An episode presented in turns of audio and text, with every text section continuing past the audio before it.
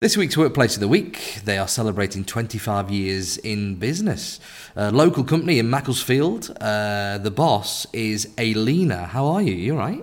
I'm really fine, Darren. I'm guessing- Lovely to see you. I'm guessing from your accent you're not from Macclesfield and with the name like Elina. Where are you from? I was born in the Netherlands. I've been in Macclesfield 17 years now, and um, I love it. Yeah. Welcome to Macclesfield. Thank anyway. you. And the company is AMTRI Veritas, um, and you're celebrating 25 years. yes, it's been. Uh, it's, we've had a, a great ride. A, a lots of adventure happening. Um, AMTRI Veritas is a certification body. Uh, we do management system certification to ISO 9001 and we also do product certification. And in that sense, we are a notified body. That means that we can give opinions on um, difficult safety matters when it comes to machinery. Well, let's get on to that in a second. Let's put some uh, history behind AMTRI Veritas. Um, a little bit about when did it all start? When did you start working here? Just some history for us, if you don't mind. Okay, so it all started with the Machine Tool Research Institute, or AMTRI. Uh, that organization was started in the 1960s. It was a government body um, set up to support the Machine Tool Research Institute, um, to support the machine tool industry. And they set up shop on the Hulley Road estate uh, in AMTRI House. And um, after a number of years, they were privatized. And uh, in 1994, they spun off a certification body, AMTRI Veritas. We had to be a separate company because we provided certification services and had to be independent. So, when did when did you uh, become the boss, or what's the history behind all of that? Okay, so the company dates back to 1994, and I joined in 2006. That's two years after I came to England, and I joined as marketing and sales manager.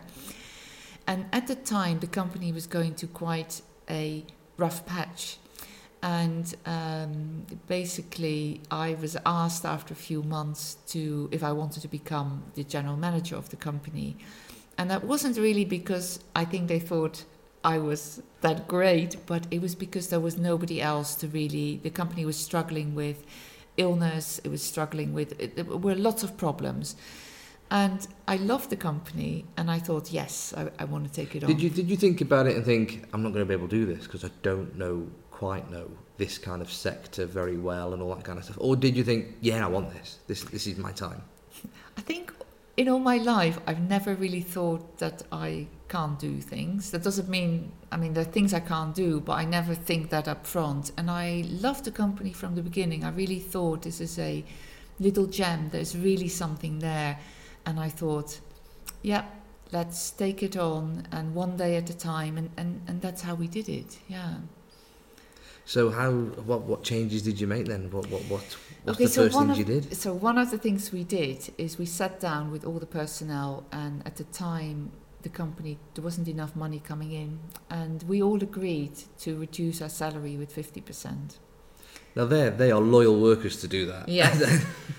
I I really think we came together at a time that it was really difficult, and um, that lasted for seven months. And uh, in that time, we went back to basics. We started caring for our clients. We reintroduced discipline. We looked at our systems. We really tried to do things better. And I'm also happy to say that everybody got their salary paid back. So Wow. no one lost out in the end. Yeah.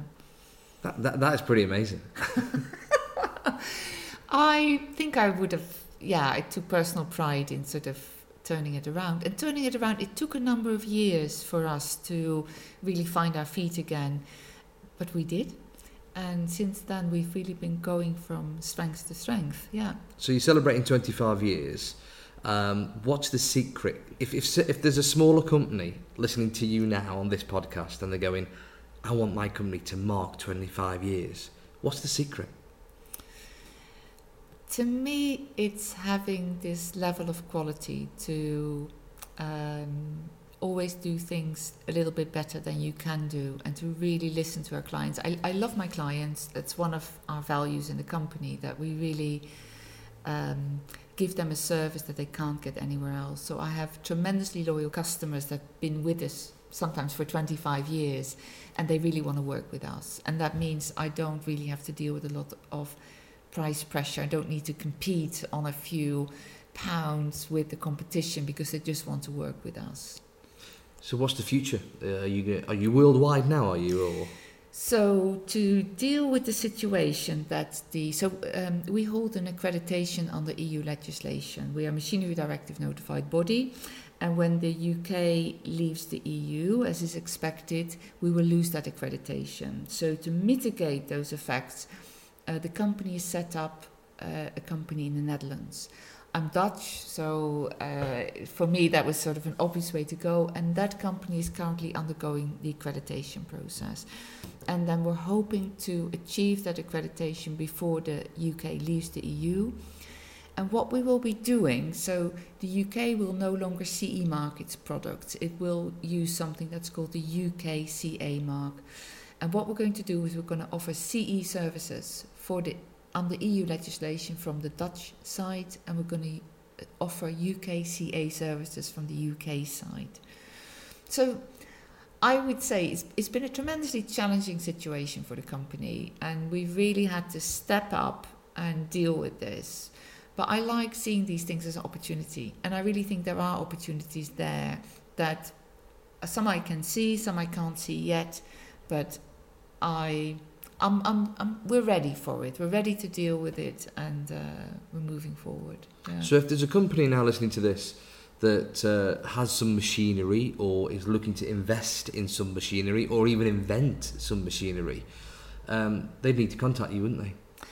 That would be great. So we love talking to machinery designers that want to make their machinery compliant and either C- CE or UKCA mark their equipment or companies that integrate machinery. That's really quite an interesting area as well, where you combining maybe a robot with a conveyor of an in-feed system.